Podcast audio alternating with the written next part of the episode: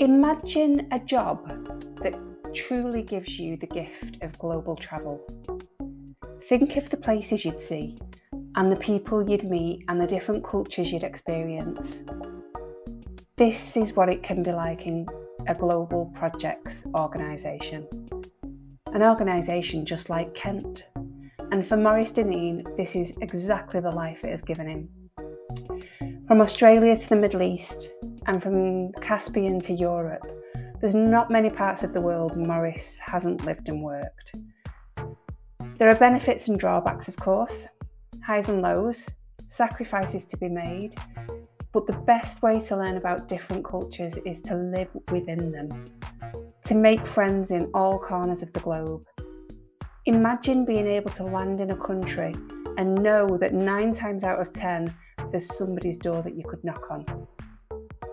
In this episode, we learn more about the experiences of a global project manager and the changes and similarities he's witnessed throughout his travels. This is Spark Generation.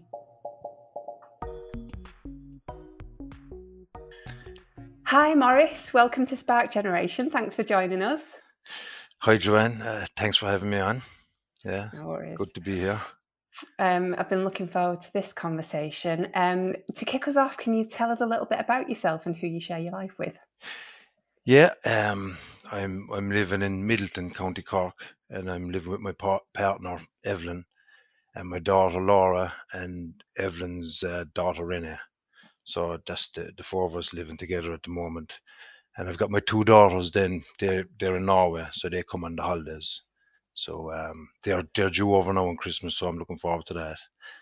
Yeah. But uh, yeah, and I'm, I'm I'm just finishing off a new house then as well. So I've been at that for the last two and a half years. So over the next three months, hopefully we'll be in it. Oh, that'd be nice. Yeah, yeah, Uh, so you're surrounded by women in your life. It sounds like. yeah, yeah, yeah, yeah. Well, I've got my father and my brother just live close by, so it's great. Like, Right. Okay. And Midleton was where you grew up as well, is it? Yeah, that's um, yeah. I was b- born in Canada, but I was moved moved back to Ireland like before I was two, and uh, that's where my my father's from around here. My mother's from just up around Rathcormac, North Cork area. But uh, yeah, that's where I grew up. Then Midleton. And what took them over to Canada? I did just ba- basically they left. Um, they just left after school. My father's a mechanic. Um, he after his apprenticeship, that was kind of the norm back then. Everybody immigrated Yeah. because there was a lot you could make. Like you could make six to ten times your wages by going over to Canada, and you just come back. There's a lot of people just do four or five years, come back then and buy houses, and they wouldn't have mortgages, you know. All right. Okay. So they did actually come back to Ireland. Yeah, yeah, yeah, yeah. Yeah, They got yeah, married yeah. in Canada, and then I was born there. And then before my next sister, before the next was born, Ashling, they were, they were back here.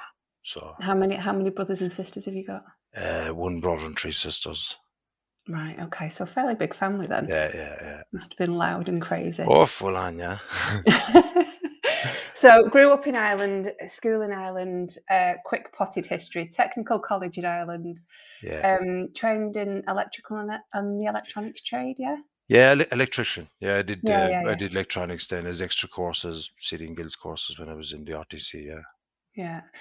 And then and then straight into work. So you went from apprentice to foreman in your first five years with Kirby Engineering yeah, in Ireland before moving to other thir- other firms that then introduced you to travel roles in other parts of Ireland and, and the UK and Europe. Um, and then in 2001, which is crazily over 20 years ago now, was when you first joined Kentech yeah, and then travel got real. Yeah. How how was it that you first joined us? Where did that where did that come about? Um, well, I'd, I'd known of Kentech uh, all through my time with uh, Kirby's because there was uh, I would have known different guys that would have left Kirby's and joined them when they started up out in Azerbaijan in the nineties. Mm. But uh, there was a good friend of mine, Eddie O'Reilly. I'd known Eddie since my my since the start of my apprenticeship because we used to work on a lot of projects together. He was uh, uh, an apprentice piping uh, piping fitter. So Eddie'd been with Kentech in Azerbaijan and Kazakhstan, and he when I came out of my time, then I was uh, I was looking to travel. So he put my CV forward into John Kavanagh, and I got called in for a for an interview for a supervisor job in Uzbekistan, and it was Bob Hassett and John Kevin that did the interview with me. So that was that's where it started. Yeah, it's cra- it's crazy that you're saying names that are still so familiar to the company now, even even though they've some of them have moved on. It's they've just been almost lifers with Kentech. Yeah. Um, okay, so started in Uzbekistan, which is a very yeah. you know Well, yeah, Uzbekistan. Yeah, it was like uh, I, I basically hadn't even I I, bas- I only just heard about it when the job came up because that's when we were in school. That was part of the Soviet Union, so we wouldn't have learned it in geography. It was all the USSR Yeah. when we were in school, you know. So Yeah, I didn't yeah. know much about it, but uh, yeah, very interesting place. The I mean, it was like yeah, it was um, it has its own culture there, the Uzbek culture, but it had been part of the Soviet Union, so you had the whole Soviet Russian culture, and you had a mix of all different types of people there. You had all the, the Korean mix that Stalin had yeah, right. moved over, and you know what I mean. There's a there's a complex history there, yeah. So you have a lot of different cultures going on in there. You had Ukrainian mix there, you had a German mix there left over from the war. You know, they had war prisoners there, so had different architecture. So I was amazed with the place, yeah. And, uh, And how old how old were you when you went when you first went there? oh, 2001, what would that be? Uh, Not to give like away your age or anything. 26 was it 26? Yeah, 20 right. Okay. So that's quite that's quite a like how how long was 27, the 27, yeah.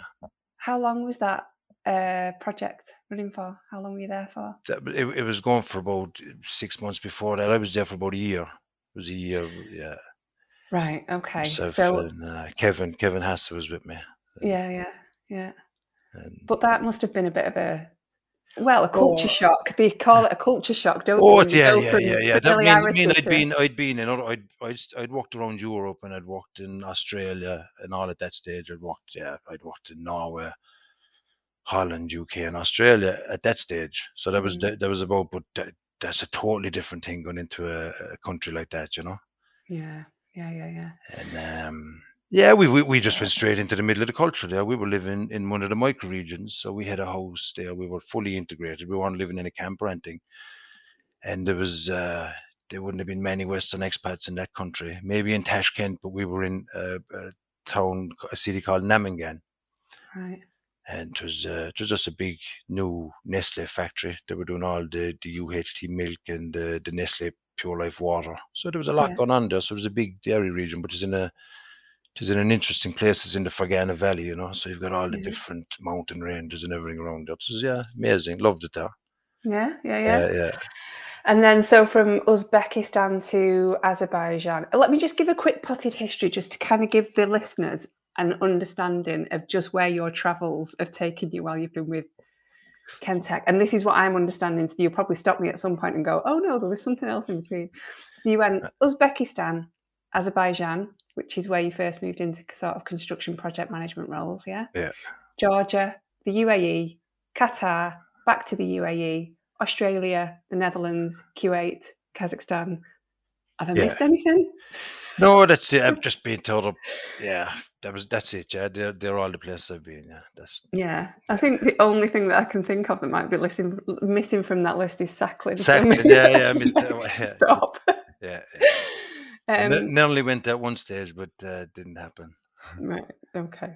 Um, but just talk to me about that kind of life. So that's like twenty years of of pretty full on travel. I bet you've not spent that much time back in back home in Ireland. Yeah, yeah, but a bit only recently, only since I started working in Kazakhstan, I started re kind of settling back in there because I had a an equal time rotation, you know. So Yeah. it's only over the last three years I've, I've really started moving back into Ireland. Like, and Yeah. up until then, I was only coming in on, you know, I was on a marriage status for a long time in the UAE. So like, yeah, after Uzbekistan to Azerbaijan, and I was on an eight and two contract there, and uh, basically then I, I ended up um, getting married there then as well. So I was basically living in Azerbaijan for my final couple of years there, you know. Hmm. Um, but uh, yeah, there was uh, I, I loved it there. I mean, that wasn't um, that wouldn't have been a hardship location or anything like that. Azerbaijan, even though we were on, I was on the pipeline and stuff like that. But yeah, it was just it was just a good place to be, like you know. Um, But that kind of rotational working though, and kind of long times working, and you know, short Yeah. shorter stints back home with family. Oh yeah, yeah. Me and uh, I think it was a, it was an eight and two we were doing in Azerbaijan that time. It was definitely hard, yeah. You, you you lose touch completely with the home scene when you're on those type of rotations long time, you know. Yeah. After five years, because you're like yeah eight and two, but um, yeah, at the time, like, y- y- yeah, you're I mean you- you're loving it, like you know. Yeah. So basically, there was different then. I mean, that was Azerbaijan. Georgia was was good. We did the pipeline there. Then um, then we moved down to the UAE on marriage status. Right. So yeah, Steve went down. Steve uh, moved down there, and I went down with him. Steve Humphreys, and he set up in Abu Dhabi, Mhm. and we started the the big AGD two project. I think it was the yeah, it was Kent uh, Kentech's I think second job in the UAE. Bob had got some other projects, but this was a huge one, you know. It was huge. Yeah. Yeah. So we'd, I think we'd, we'd up to nearly 17, 1800 men at peak on that job on AGD2. And we had to, uh, yeah, we had the whole, we'd mobilize people from everywhere for that, you know. It was, um, Yeah. it was a massive effort. Um, we did all the campaign, recruitment campaigns in Philippines and India. We set up all the training schools and everything. Yeah, it was, it was a serious undertaking because some of those yeah. projects we built there in, in the UAE were some of the biggest projects in the world. They were all like in the five, six million man hour range, you know. Yeah. Yeah. Yeah. But um, yeah, Abu Dhabi was great. We did some huge jobs there. We did the the AGD two job. Then we did the, the- all the rigs. We did the Asab full field development, and then I was on the email project as well. Yeah. So yeah, yeah. I mean, I can't. That that's that was uh, uh, brilliant. We loved it there, and and my wife at the time she loved it as well. You know, so Yeah, li- life was yeah. actually very good there. Um, and then from the Middle East, you went to Australia. Is that right? Yeah, um, got the opportunity to move down to Australia. Then Kentech moved down there in 2013. So I got chatting with Phil then, and the opportunity came up, and uh, he asked me to go down, and that was with the family as well. You know. hmm Uh, so then uh, the first I went on to the the projects in um in Queensland. They were the the upstream the, the coal seam gas projects. Yeah, yeah. They were Yeah. they were all the pumping stations in Queensland. Yeah. So I think we had four of them in total. So I was um I was in charge of them, and we had the, the construction managers reporting into me then. So and I was reporting up into Phil. Yeah. So yeah, that was that was that was brilliant. The scenery out there was unreal. You know, just like yeah, yeah. And and the rotation was good as well. We were doing a two and one, so it was two weeks on, one week off. And Oh right. Okay. yeah, so I was go- I was actually based in Perth. So I was based in Perth first, and then I ended up on the Queensland job because I was supposed to be working in, in that side first. So so I, I I spent about a year flying over and back on a two and one from uh, Queensland to Perth. So and then I was landing in Brisbane and flying into the up up into the um, the the the, the, the, gas fields, yeah. Yeah. Yeah. Yeah. So they had their own airports and everything. So oh, it was a serious setup there, yeah. Yeah, Mm. really enjoyed that one as well. Couldn't, couldn't, yeah, it was it was actually a brilliant experience being up there. It was like totally out of the way, you know, just like really out deep in the bush, like. Yeah. Yeah. Yeah. But um, after that, then I moved on to the, the APLNG project. Kentech and Southern Cross did the, the joint venture K, KSJV. Yeah. So I went Yeah. over on that one. That was uh, yeah, 2014 and 15. Yeah. and um, yeah, that was another another good job. I actually um, based myself in Gladstone, and I just went over and back on the ferry every day. There was thousands going over and back on the ferry. These like these projects were huge. Like there was, like, Mm. I think there was I don't know, fifteen or twenty thousand guys out there on the island at peak. Like God, they're like a city in themselves, aren't yeah, they? yeah, Some yeah, of these yeah, projects. yeah, yeah. Oh, full on, yeah. We had uh, Yeah. we had all the the OSBL side of the APLNG, which was a, a fairly decent sized project, you know, and it turned out well. Yeah, we had. I mean, I had a great time there actually as well. I, I did a lot of traveling. I brought the kids over from Norway. Did a, did travel all around the west coast, traveled around the east coast with them. So Yeah. Yeah, it's a great way to see this see the world, I guess, isn't it? yeah, yeah. And I'd, I'd been in Australia in my young days, in my early twenties, when I after my apprenticeship, you know. But this time was different. It was a whole different experience, you know. Yeah. Stay with the family and yeah.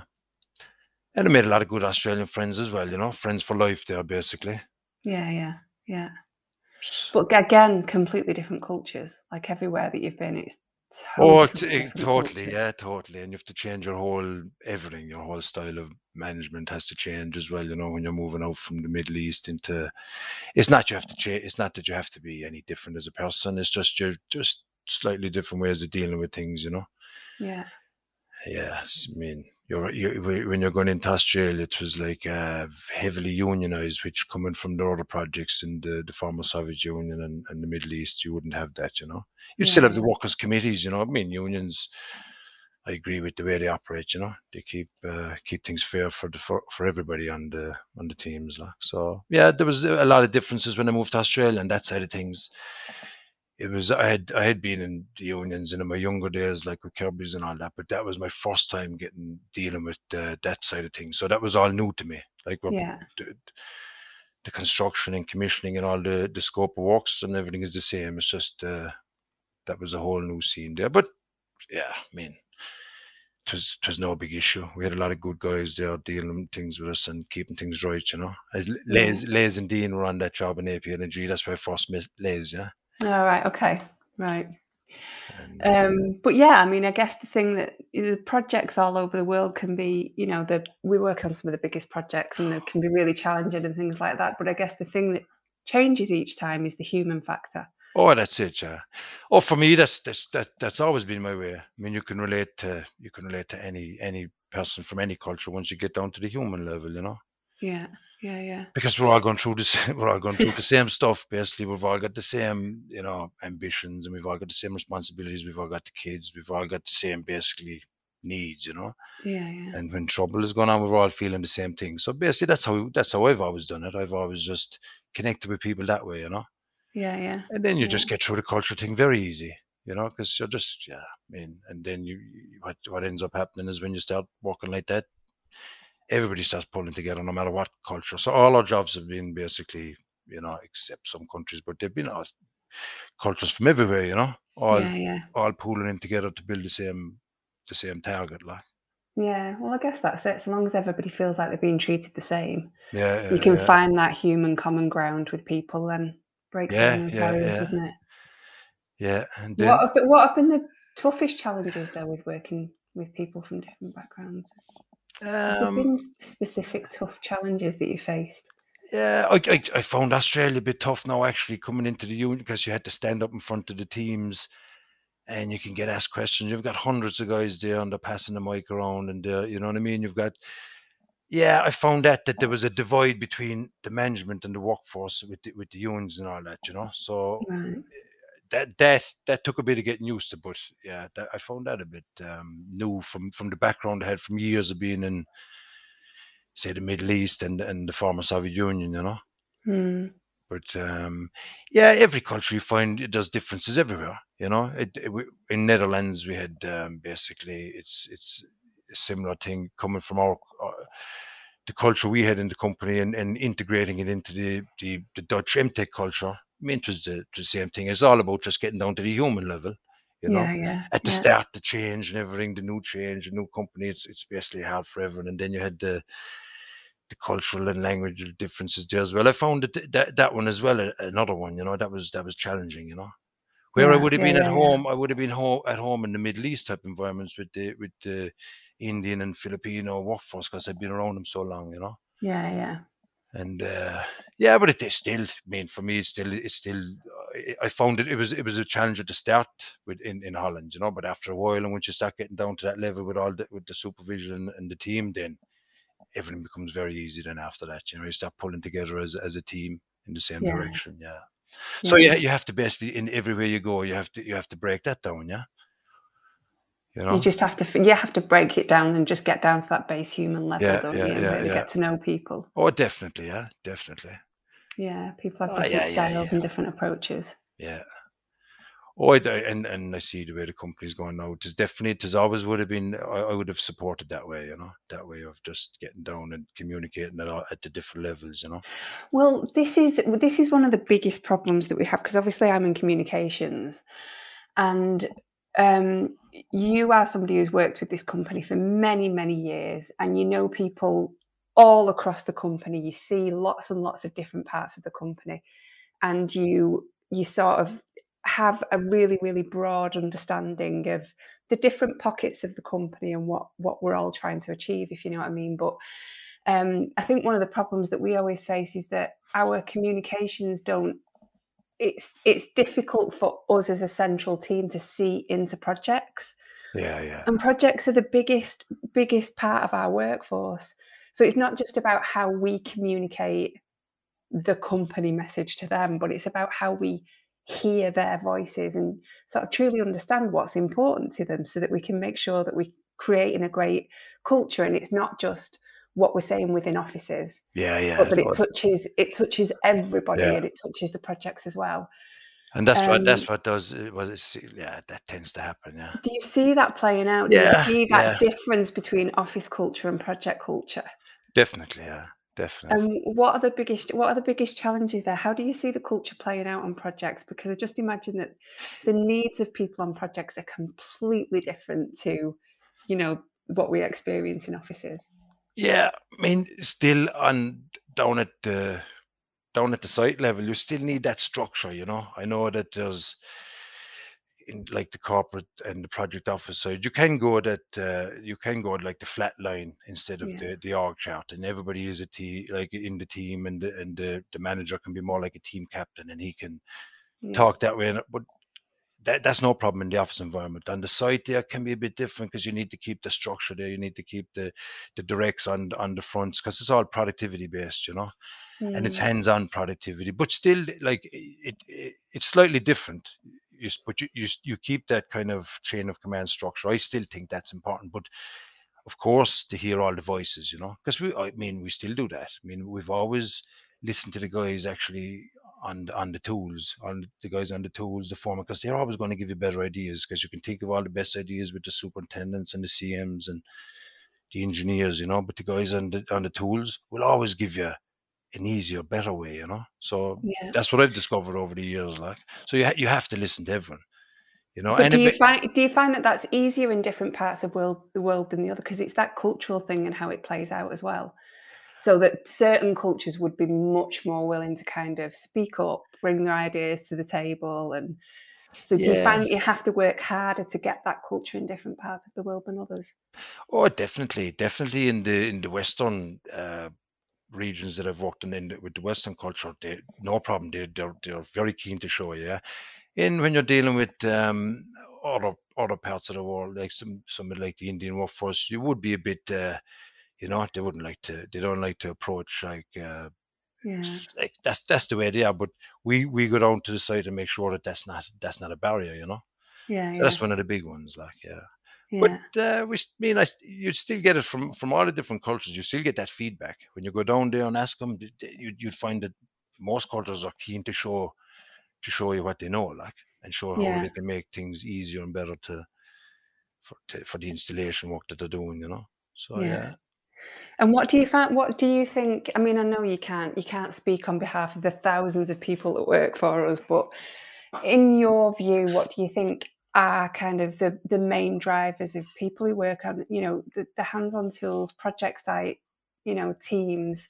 What are the main drivers? Why why are they looking for, you know, is career development, advancement, having the voice heard, is that important to them? Are they you Oh, definitely, definitely. The, I mean, what you find in our in our industry, in the electrical g- industry, guys, when they get into it, they've got their qualifications, and most guys want to move up with it. You know, so most guys Right. want to get into a charge hand or leading hand position. Move it, ei- either they want to go down the commissioning technical route, or they can go down the supervision, construction, installation route. But most guys want to want to move with it. You know. Yeah. Yeah, Yeah, so yeah, they yeah. they're all like yeah, because it's it's the that's the type of trade it is. Like it's it takes a it takes a lot of effort to get into it because you have to go through all the training in the technical school and pass all the exams. So you're basically you're kind of you know you're an interested kind of person anyway. You're interested in that in that type of work, and so when you start at that, if you want to keep going with that, you have to kind of move up. You go Yeah. down the technical route, or you go down the basically the supervision management route. You know. So Yeah, yeah, yeah, yeah. oh, definitely. There's a lot of guys. A lot of most guys would would like to jump up to the the foreman level and try it out anyway. You know. Yeah, yeah. And then the guys that when they get to that level and they're they're going well, they want to go to the next level. So basically, that's what I did myself. Like Yeah, yeah, yeah. Yeah. so, yeah, It's such pe- I mean it's It, it, I have nothing but awe and admiration for people that that do these types of jobs because it's. I mean, not only is it high risk, tough manual work, but you know, some of them get really extreme rotations, or they'll only get to see the family like Oh, yeah. once a year or Yeah, something yeah. like that, and it's just such a difficult life. It is, but yeah, but what happens with guys? They kind of a they have a big bond thing going on, like it was like a Right. a comrade thing with the guys for putting down hard projects, and when they do it together, then they have like these bonds, and they kind of you kind of thrive on that. In those type of environments, it's kind it can be hard, but fellas are, are getting a kind of a, a kick off how how say mis- miserable it is sometimes. It's you almost know? like if, you, if it's really hard and you're all in it together, then there's a bigger feeling of reward. yeah, yeah, yeah, yeah, yeah, yeah. That's that's that, it's it's kind of builds the morale when everyone's going through that, you know. Yeah, yeah. I mean, I was going to ask you actually about how you how you've you know when you work in such a sort of transient lifestyle and you travel into different places, or you know that your time on a project where you where you're creating bonds that feel like family within a team, but then it's it's Yeah. off and then you're on to the next one.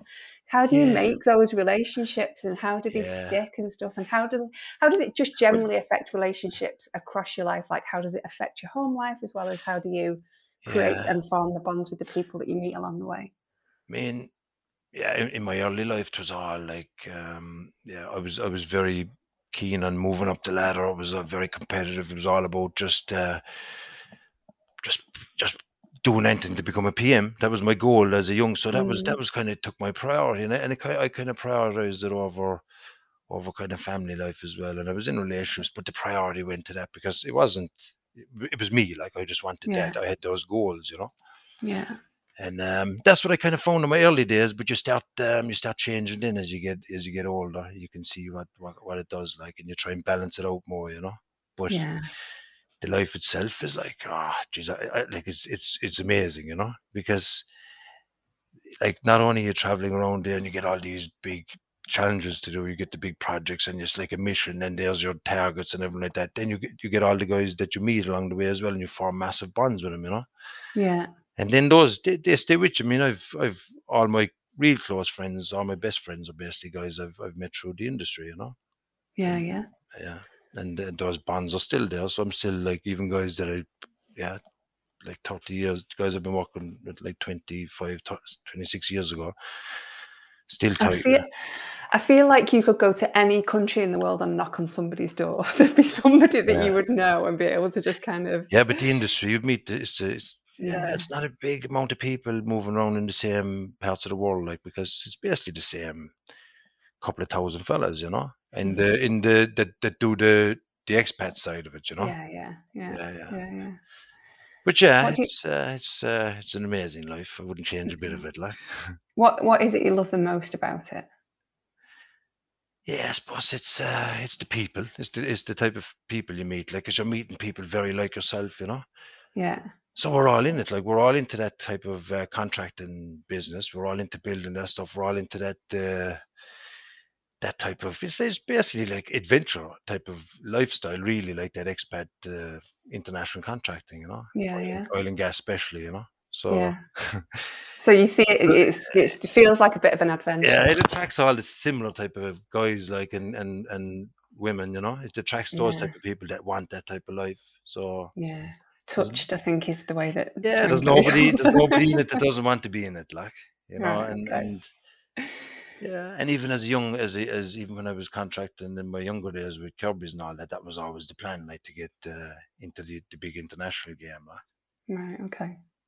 Yeah, Um, but you know, the world is changing now, isn't it? And we're going through, and the industry, but the world and everything is going through a bit of a transition. It feels like there's been a huge shift since yeah, there's definitely last some. year Yeah, yeah, with yeah, COVID. I mean, what a difficult year last year was. What was pandemic life like life for you? Because you were working in Kazakhstan at the time, yeah. Yeah, um, basically just when it hit. I mean, before they even labeled it, everybody had these heavy flu uh, symptoms going on. So before it labeled there, I think is it March, March Yeah, it was 2020. March I 2020. mean, I was uh, firmly yeah, imprinted yeah, yeah. my I was, I was, I was on my back there for a week. Um, I think early, early 2020 in the camp. Sweating buckets for about three or four days, but we just put it down to a, heavy flu. Like so, it must right. have been, and there was yeah. a lot got it then, you know. But that was before all got, got labelled yeah, before yeah. the testing came. Yeah.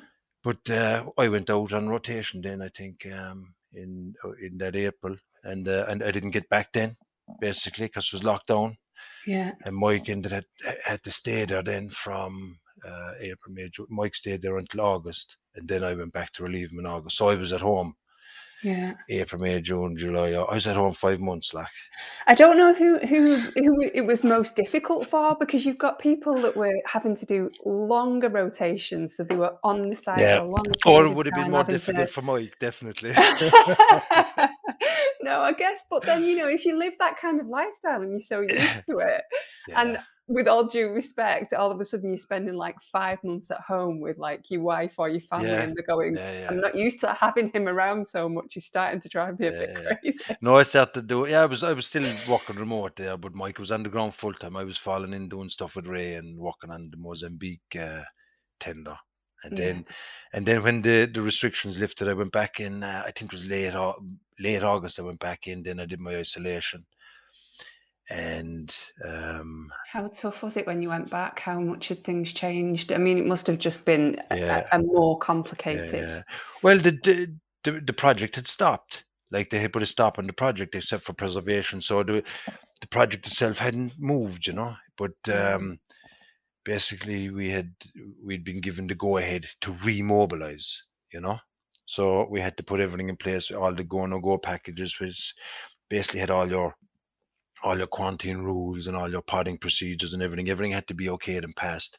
So you had to come out of the so you had to travel PCR test, and before you get onto the bus, you had to be you had to be negative. That's that's then as you come into the clean zone, then like you have to have a negative test, and then you're basically in your pod then, and you're you're in your new set of rules. So you're moving, yeah, of course. It's it was a whole different world coming back in there.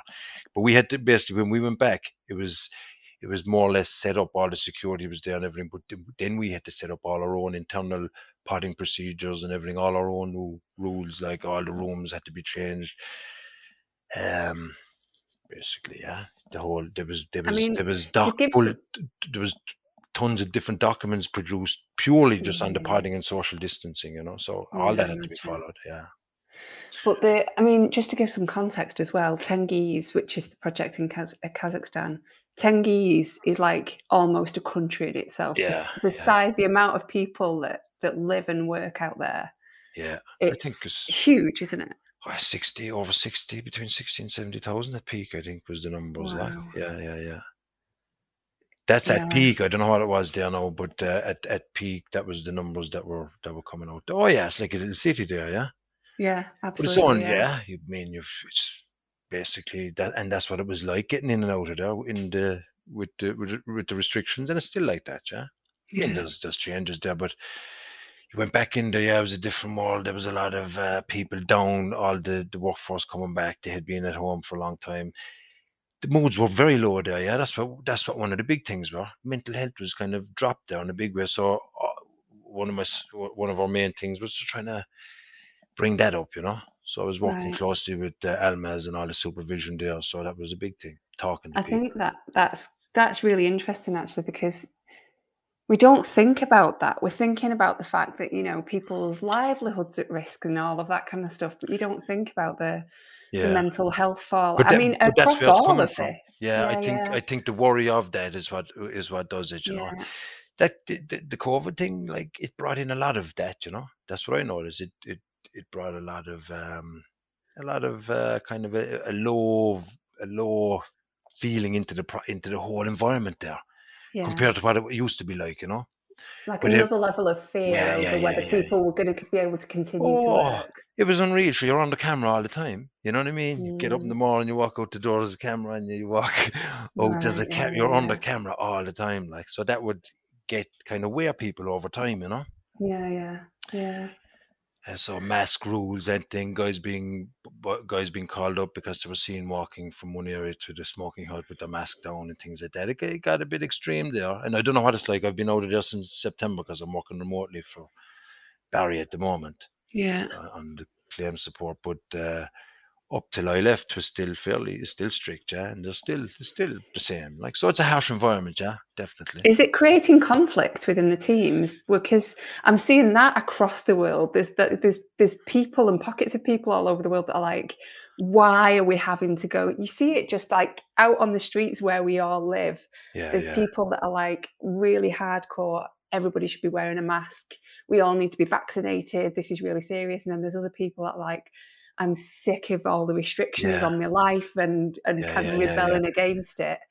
Well, that's uh, seeing that that's a delicate kind of a thing out there now, you know, because there's two mindsets kind of forming out there. Like, you know what I mean? There's people who who have the fear there that um, they have the fear of the virus, like in a huge way, and, Yeah. and they're, they're they're they're going full whack on everything that that they're told. to. And then you have the other people who look at it as a freedom side of thing, you know, and think uh, that they're they're they're they're being over um, Yeah. restricted, basically that type of thing, you know. So it's starting to come out there. It's starting to you see it, like. Yeah. So it's it is. I mean, but it's uh, where they go. Like that's that's basically on how you see it yourself and how Yeah. how much critical thinking you do yourself on things. You know. Yeah. It just adds extra layers of complexity to a project Yeah, manager's yeah, life. trying to manage all of that as well Oh as yeah, yeah, else. yeah. That was uh, that was another situation there. That was something that we uh, we had the vaccination campaign coming in as well there, and I could see the stress down there. Yeah, Mm. a lot of people worried about different things, you know, because there's a lot of stuff on social media, especially the the reproductive things and all that. That was all becoming, and that was all coming to me, you know, because the program was out, you know what I mean, and then you had that Mm. fear out there, so that was difficult. All right, Yeah. And it's not something you don't want to be talking. I, you, you, we're not qualified to be telling people stuff like that, you know. All we can just tell them is, look, this is the program, and look, and and this is what the, the these bodies are advising, and, and this is the, you know what I mean. So it, that became a- that became a bit difficult now. In fairness, actually thinking back on it, yeah, Yeah, I know. It's crazy, isn't it, actually, when we think about the last 18 months and yeah, everything that everybody's had to go through. I keep yeah, I yeah, look yeah, back yeah, on it every yeah. now and then. I mean, I had a fairly easy pass with it, but it was still tough. I look back on it now thinking, I don't know how I got through all of that. Yeah, yeah, yeah. And yeah, It just just w- became, yeah, it just it just was just un, un, an unreal type of a thing, and it just kept happening and moving. This just became the norm then, you know. I know. I mean, we're we're having this conversation now at the beginning of December, where Omicron is just coming back onto the Yeah, airwaves, and there's probably going to be a new wave of fear coming at us again. But um, that's it. Yeah, yeah, yeah, it yeah, just yeah, feels yeah, like it's never ending. It will end Oh, it changed a lot of people's lives there. My mother was like, she was afraid to go outside the door there, and she's still like Yeah. traumatized by it, you know. Yeah, know, So it's it it's, it scared uh, scared a lot of people into a kind of a new mental state, like. Yeah, yeah, absolutely. That's that's and and that's the reality of it. Like it's um yeah Yeah, I mean, I, it I've got a couple of friends who are GPs, and they're saying that that's the biggest thing that they're seeing: the mental health fallout yeah from what's happened Yeah, over the last yeah. eighteen months is is it's like the the hidden yeah. health crisis Yeah, that nobody's yeah, yeah, talking yeah. about. Uh, uh, we were addressing it in Tengiz. We were over the last year. We were talking about it. We were letting know people. We were letting people know that our door was opened. And every Yeah. time a new crew change would come back, we'd address it because we knew we knew it was happening. We, HR were doing it as well. We were all, all the the Mm. management. We were all like making sure that everybody knew because we'd uh, we could see it. It was Yeah. pure obvious that the there's a totally a lower vibe there, and that was like one of the things. Then we were every occasion we were trying to, you know, if someone's birthday, we'd we'd kind of celebrate it there, get some Mm. cakes in the office. So everything like that, they're all the small stuff because they stopped all the other stuff. You couldn't do team building in the restaurants or the bars or anything, you know. So Yeah, that was kind of out. But we did other stuff. We did the the, the stuff like celebrating the birthdays and the cakes. So we'd always be w- watching that. That's a big yeah. thing. Well, Always. you like, have to though, yeah. don't you? Because in a in a project environment, it's so high risk anyway. yeah, yeah, yeah. that there's been a greater understanding over the last few years that um, you know what we traditionally thought of as health and safety isn't about making sure that you're going around saying you must do that and don't do that and make sure you wear the right stuff. oh, It's about. Yeah. understanding Definitely. the mental load that people are bringing into the job that might distract them from what they're doing. And Yeah, yeah, yeah. um, Yeah, so no, that was one of the big ones, and it's it's it's still there. I'd say, you know, it's still um mm, yeah, but definitely after the initial one, everybody coming back and uncertainty was the big one. Yeah, and then Yeah. yeah, There's lots of change going lots of change going on in the industry in the world, and one of the biggest topics that we're talking about as well at the moment is um, around sort of diversity and inclusion across the world, and it is going to form a central part about how we operate in the future. We're definitely taking it much more seriously as a business, but realistically, what are the main challenges on on project operations? What are the main challenges in, in kind of ensuring that there's there's a level of equity? Yeah. Um. Yeah. Well, like you, yeah, you, you definitely want to have everybody at every level um, feeling that they're they're being listened to, you know, and mm-hmm. that mm-hmm. included in the overall target. So that's where we try and go with it, you know. Yeah. So we have these different talks. I mean, just going back to Tengiz, we have in every region we have a similar thing. We get down yeah. to the, the, toolbox talks, and then the PMs and CMs would come down and get down at the, at that level, you know. Yeah. I mean, it's, it's slightly changed now since the, the pandemic, but we're always getting down in there and, and talk with the guys and try and give them information about the, where we're going with this and the dates and everything like that and and and the safety targets and everything. Get everybody to buy into that then at the at at at, at the, the worker level, and that makes a huge difference. So that's the way we've always kind of, and that would be like inclusion there, you know. Yeah, I mean, so that uh, they can feel like they've yeah, got yeah, an yeah. impact on on oh, yeah, definitely, yeah rather and than it, just being a number, a cog in the wheel. Yeah, so that like they're part of the teams. Oh, we've always always trying to make that, but even now, even more because it's become it's coming from kind of the whole all the, the senior people in the company are, are putting this in, you know. So it's great. Yeah, I, yeah. I, I think it's definitely the way to go. Um, mm but yeah, and, and there is a lot of different ways of doing it. You can do it with the different talks, and then there's the the the communication sessions, the weekly toolbox talks, and you've got the daily talk. And as long as you've got getting that message out there and you're keeping people updated with the, the latest information going on, they're happy. You know. Yeah. Yeah, yeah. Because we've often been guilty of of not getting the information down there, you know, because we'd be busy with other things. But yeah, it makes a difference. Yeah. Can you see the difference between uh, between that and the way that people who work on project sites are approached as humans and how different that is now to when you actually first started with say 20 years ago? Is there a difference in the way that yeah, yeah, oh, there's definitely yeah, yeah. There's things that were there was like the old school of uh of heavy construction, you know. It was just like a kind of very disciplined kind of um I don't know how to explain it, but that's the old school. This kind of guys yeah. shouting, you know, yeah. foreman shouting at men, supervisor shouting, things like that. Mm. You know, mm. that was the way 30 years ago. I kind of came up in the apprenticeships where that was still kind of the, the norm. Yeah, yeah.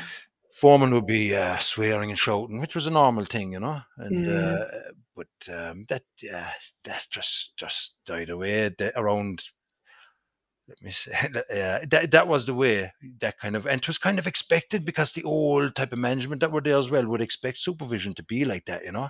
Yeah. Expect you to be hardcore out there, being fairly, you know what I mean. Yeah, yeah, yeah. Shouting I'm, at the I'm, guys and everything. Yeah, well, I'm glad things are changing because sometimes you feel like it's crazy to think that that would still, and I'm sure it does still exist in a lot of well, different workplaces. Yeah, yeah different cultures yeah. and different traditions accept it, and some do and some don't. You know. Um, yeah. But yeah, there's no there's no disrespect like that going around anymore. You know, it was a disrespectful thing.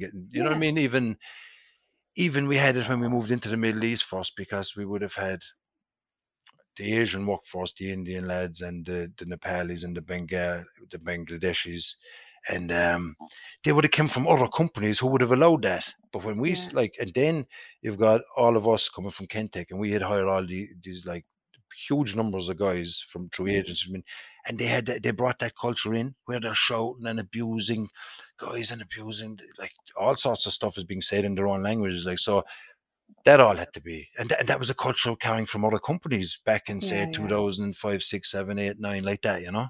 Yeah, yeah. So that yeah. and, and and we were recruiting guys that would be bringing that that culture in with them, that that abusive shouting, shouting down to the the the lower levels of men, like you know. Yeah.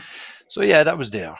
Uh, but it's definitely not there now. There's no one. There's just no one gets spoke to like that now for a long, long. Because there might there might have always been different cultures that would be, accept it as a way yeah. of life, but we're all humans. Nobody mm. likes it. It doesn't feel right to do. How it doesn't feel right to do it. Like you know what I mean. It's just You know? you're never going to get the best out of people, are you? When No, you just no, kind no, of introduce that level of oh, fear. Oh no, bring the morale is the main thing for the the productivity. Once you've got a happy team there, sure, that's it. The productivity is going Yeah. up without even you don't even have to squeeze people. Then just keep Yeah, once yeah. once everybody is in good form and and and the, the morale is good and everybody knows where we're going with the targets and you're you're straight out with everyone with communication. They know when they're positioned because some projects everybody's worrying about positions coming in to an end and all that. But once you're clear with everybody and they knows roughly as per the schedule, that's when you'll be uh, either moving to another job or finish. Once you're clear with everyone, it keeps everybody happy out. You know, Yeah, yeah, yeah. that's that's what I've always found with it. Like. And um, and energy transition as well is another big shift that we're seeing in the world and in the industry. Yeah, So somebody who spent the, sh- the majority of his career in, you know, very kind of traditional oil and gas. yeah. What are your views on the What- on the transition? I'd say yeah, on the overall energy transition, I definitely be it definitely has to happen, sure. You know, I mean, over the years, I've gone totally more into um, nature stuff. You know, what I mean, as my younger days, I wouldn't have, I wouldn't have paid much attention to it, but over the last ten years, I'm gone all that way. You know, I've gone into the Eastern philosophies and into nature, and I've, you know what I mean. I anything that I can do to Mm, to do my bit, like I'm, I'm, I'm up for that. Like, yeah, definitely. It, it has So- to happen. Sure, I've watched all the. If you've seen all David Attenborough's yeah. uh, documentaries, there, So you, it's just it has to happen now, like immediately. So you're building an eco house? Not quite. well, it'll be it'll be up there, like, but uh, Yeah. yeah, yeah. Well, it, it'll have a high efficiency rating. Right. Okay. yeah, too, yeah. And going down the whole greenhouse thing and everything. I'm setting up polytunnels there now next year when have the house finished. You know. Yeah. Yeah. try and go down. And I've, I've off the meat like nearly two years, like Mm. so. I'm going down. It's all kind of that way I'm going anyway. It's just kind of came to me naturally, you know. Mm. So it's it's interesting the way that the the the the fact that we're this transformed business now and we can actually take a bigger a bigger piece of the energy transition puzzle is uh, it's really exciting to most people but that yeah. doesn't that doesn't switch off the um the oil and gas operations it's just going to make oil and gas jobs more interesting as well because we've got to figure out how to do still still do jobs like that because the energy demand is still there Oh, definitely. just do them yeah, more yeah, responsibly yeah, make sure that we're reducing our footprint and trying to um, do these jobs in ways that reduce the carbon footprint as much as Definitely, yeah. Oh, I definitely, I, and I'd like to be part of it. I would, I'd like in the future. I'd like to get into some of those wind projects, you know. yeah yeah yeah Definitely. Yeah I mean, like the yeah, the, the oil, the oil is still going to be needed for a long time because of all the other products that come out of it. You know, all the polymers and the plastics, everything. Sure, you can't.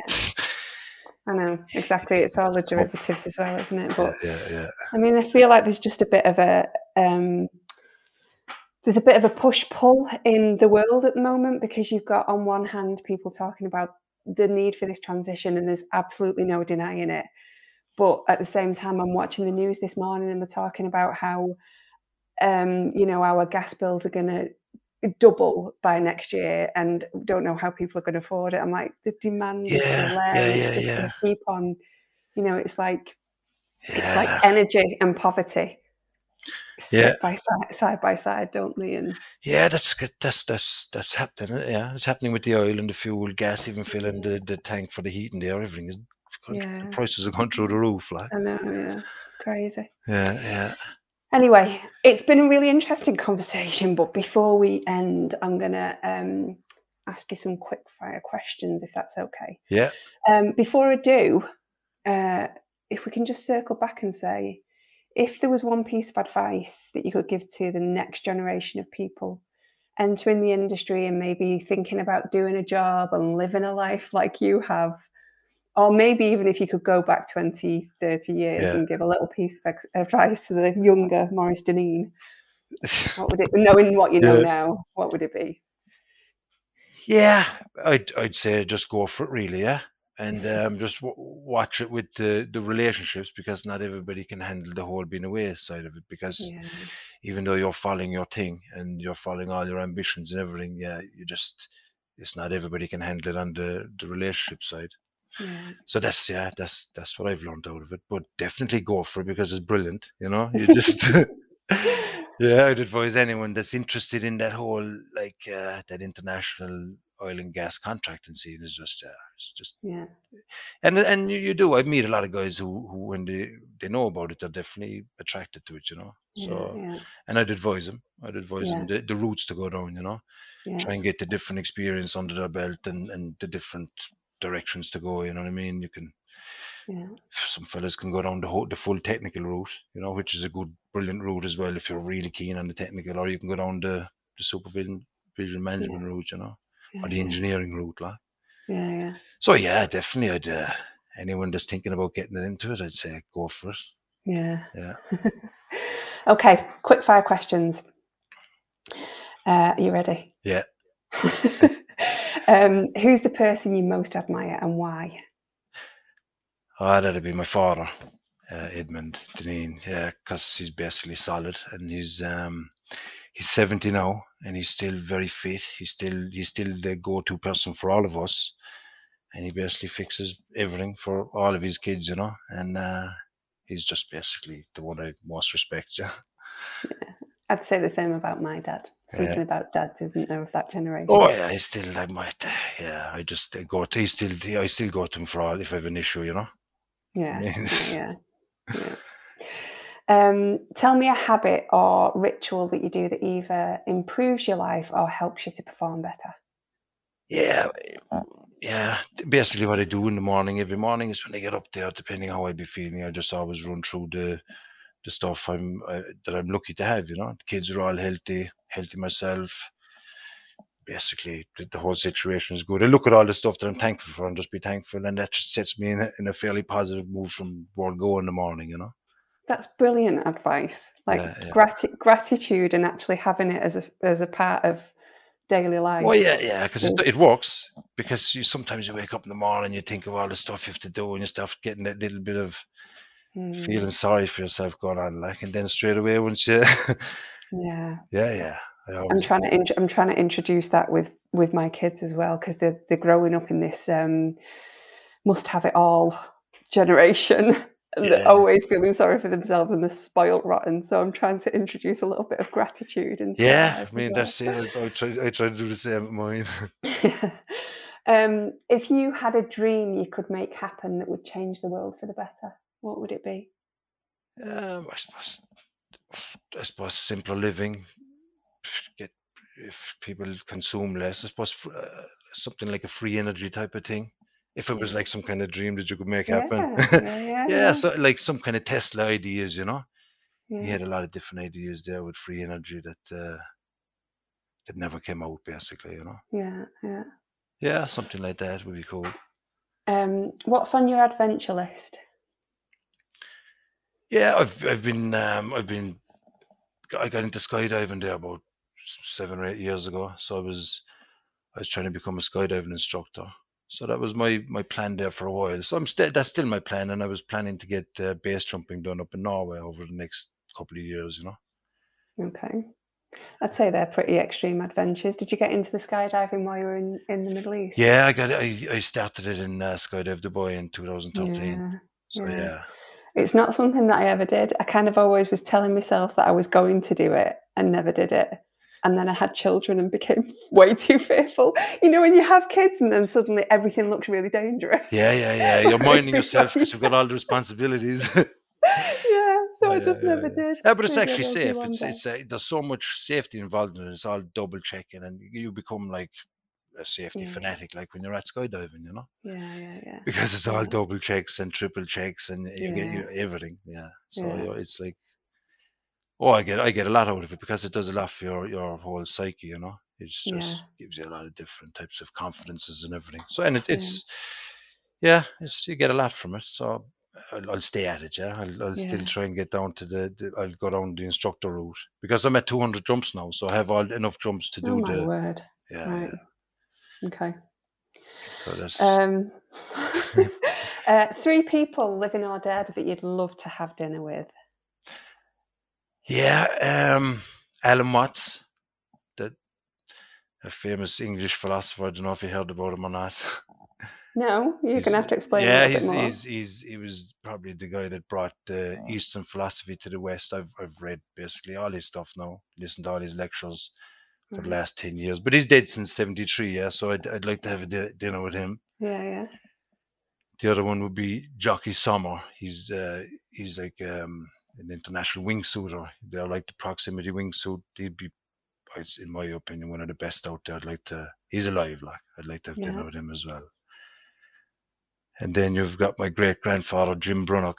He was um, he was uh, a- an officer in command with the Fermoy Battalion in the War of Independence. So I only recently read his military records. You know, a lot of stuff I didn't know about him when I was young because I'd known him up until he died at eighty nine. And yeah, definitely like to have have uh, dinner with him now. And, and Yeah, it's one of those when generations, previous generations pass. yeah, It's only when you become an adult that you think, oh, what should I yeah, just yeah, asked? yeah, yeah. Like I have this conversation with my husband all the time because he doesn't even, he can't even remember the names of his grandparents and stuff. And I'm like, you need to know this stuff. Like you need to ask. Yeah, yeah, At least yeah. ask your mum and dad Yeah, as and- much as they know while they're still with Yeah, us. exactly, and that's and that's the stage I'm at now. I'm trying to find out because my mother was pushing on, then my father was pushing on, and try, I'm, I'm, I'm after showing a huge interest now in all the, the local family history. You know, Yeah, yeah, yeah. yeah, And just, it's, I find it fascinating. Just tell me stories about when you were growing up. They love doing it as well, but you know, yeah, yeah, yeah, yeah, yeah, yeah, yeah. So Right. Well, it's been a really interesting conversation, Maurice. Thanks so much for coming on to Spark Generation and for in- being keen to do it as well. I didn't even have to convince you. You just said yes. oh yeah, no problem. Happy to do it. If you had the choice, would you make the same one as Morris? The bonds that can be created in tough environments where everybody is in the same boat, all working towards the same goals and celebrating the same successes, are unmistakable and alluring. You enjoy the life, and it means you can provide for your family, but it can also be tough on personal relationships, and you'd regularly miss family events. It's tough, isn't it? There's no right or wrong. We're all gloriously individual and make different choices, and that's what makes life so interesting. Thank God we do all make different choices. If we didn't have people like Maurice who lived and loved a life like this, then the world's energy crisis would be much more stark than it is right now. And honestly, who needs that? If you found this episode of Spark Generation interesting and would like to hear more, please hit subscribe. Until next time, look after yourselves and stay safe.